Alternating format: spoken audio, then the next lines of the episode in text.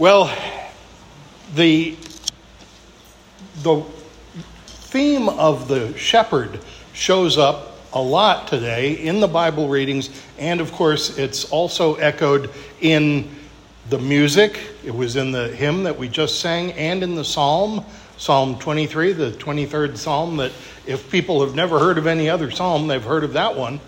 So it is definitely something for us to think about and pray about today.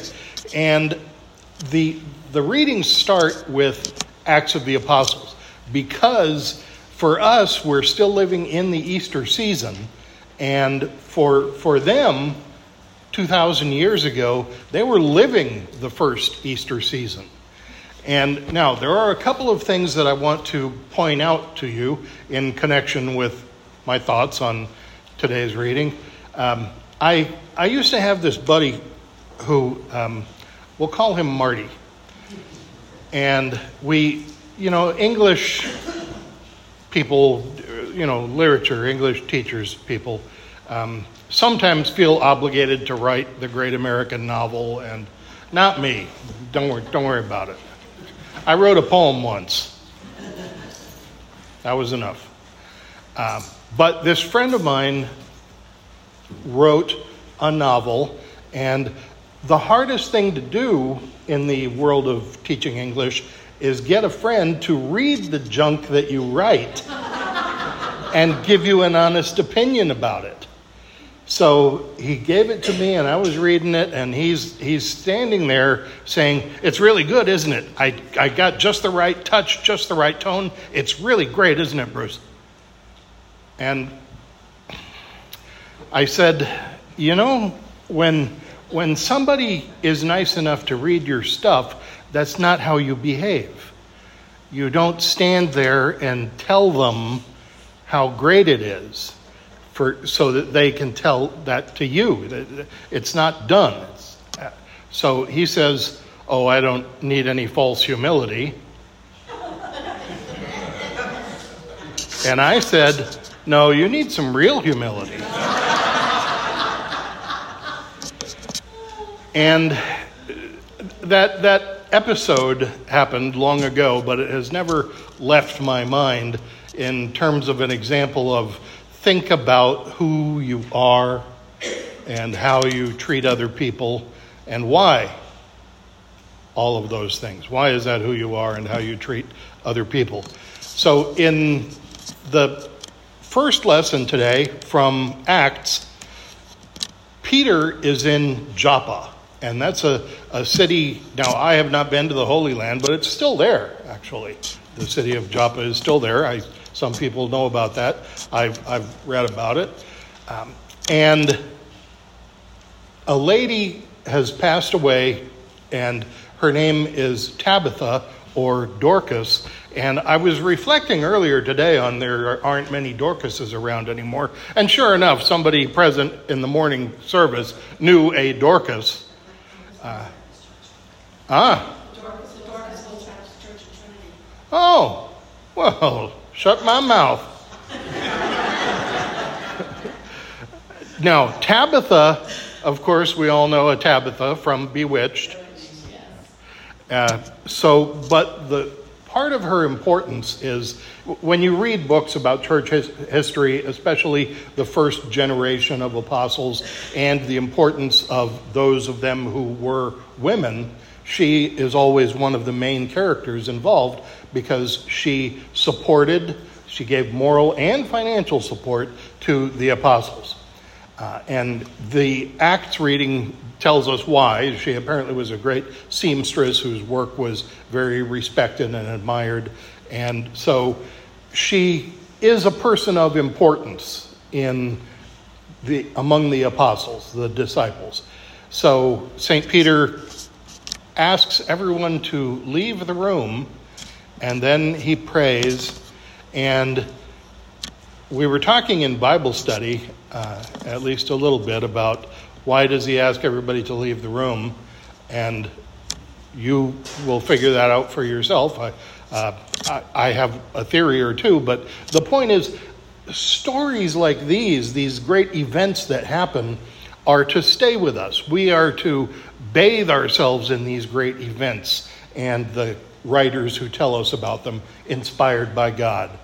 And so he raises her from the dead.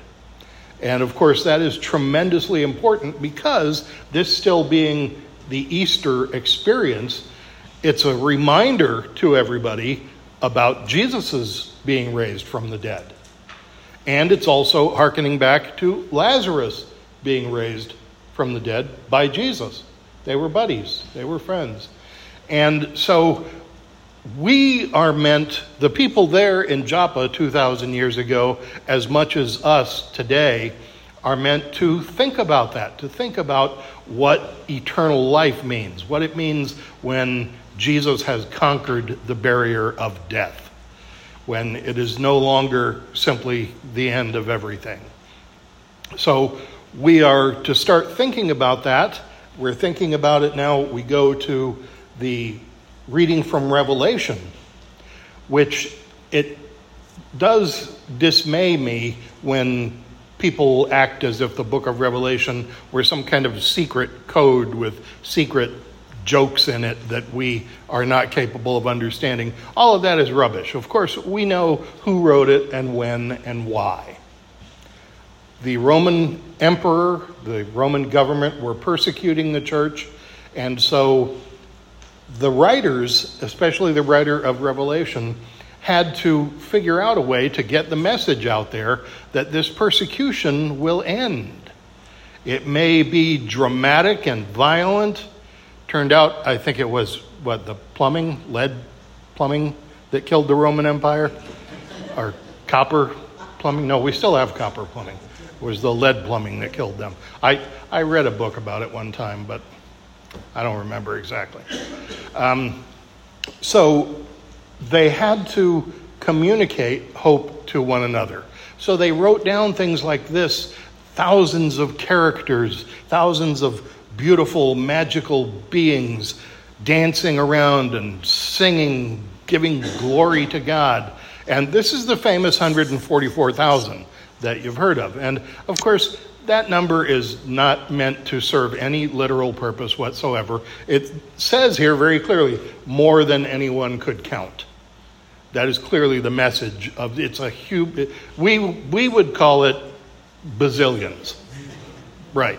I said that last time, didn't I? Um, but it's the twelve tribes of Israel, the twelve apostles, twelve squared times a bazillion is 144,000. That's what that number means, pure and simple. And so it's meant to communicate a large group of living beings communicating glory to God and sharing their happiness in that. So we come to the gospel where people are asking Jesus, Are you the Messiah or not?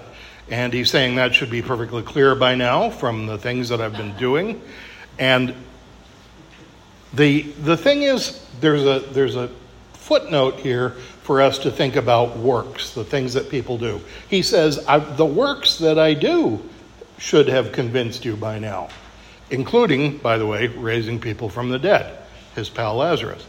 And the word works or the expression the works that people do comes up several times in today's bible readings. And that always makes me glad because when when i first started learning the difference among christian denominations somebody gave me the idea that we were supposed to disagree on whether works have any value blah blah salvation by faith alone. Yes absolutely. Salvation is by faith alone. But all the denominations well most of the major denominations agreed years ago that yes, salvation is by faith alone, but you just naturally, therefore, do good things to show that you love God and therefore you love his people, the people that he made.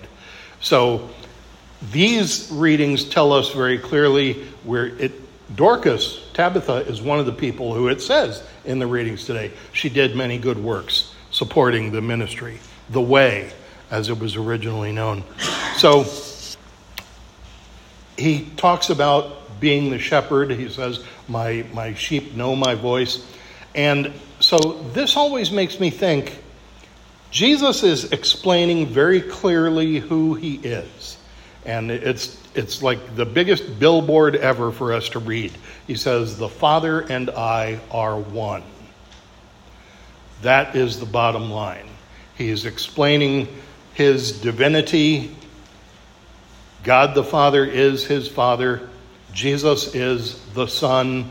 And at other times, he's going to tell us he's going to send the counselor, the Holy Spirit. So we learn about the three persons of the Trinity, the unity of God. So he's, he's explaining clearly who he is, and it's important for us not just to know who he is, but what impact that has on your life. There, there was a, a guy that I, I worked with um, who was well accomplished. He had many accomplishments in the professorial rung of evolution. And a mutual friend invited us to his house pre COVID for Thanksgiving dinner. And I sat across the table from, we'll call him Clyde, because I already used the name Marty. So we'll call this one Clyde. I sat across the table, Thanksgiving table, from Clyde and his wife. And being a polite person, I remembered my dinner manners. You're, you're supposed to ask questions about the people that you're visiting with to learn about them so that you can appreciate them better and make them feel appreciated. So I learned about Clyde and his wife, Clydette, and I, I learned about what books they were reading, what books they were writing, what summer camp their children were going to, who does their taxes. I, I learned a lot of stuff about these two people. You know what they learned about me? Nothing. Not one single thing. Because they didn't ask me anything. Now, it's perfectly obvious to all of us that it, it's like ping pong. You, you trade questions and stories and answers. You get to know each other. I got to know lots about them. They, and they, to this day, they do not know anything about me. Absolutely nothing. Because they never asked me. And so that is, to me, part of the Christian identity. I know who Jesus is because he says so in the gospel today. So, my point is, what does that have to do with me? If I want to be his follower, I must imitate him, and his identity informs my identity. So that means I care about you. I even cared about Clyde and Clydette during that dinner, I thought. I ask them questions about their experiences. Don't be Clyde. That is my advice to you as a Christian pastor today. Don't be Clyde. Don't be the one who is not even mildly interested in other people as to never ask them any questions. Because it's wonderful when you talk with people instead of at them or around them. You learn things about people, and that in turn raises your Christian empathy and your spiritual goodness and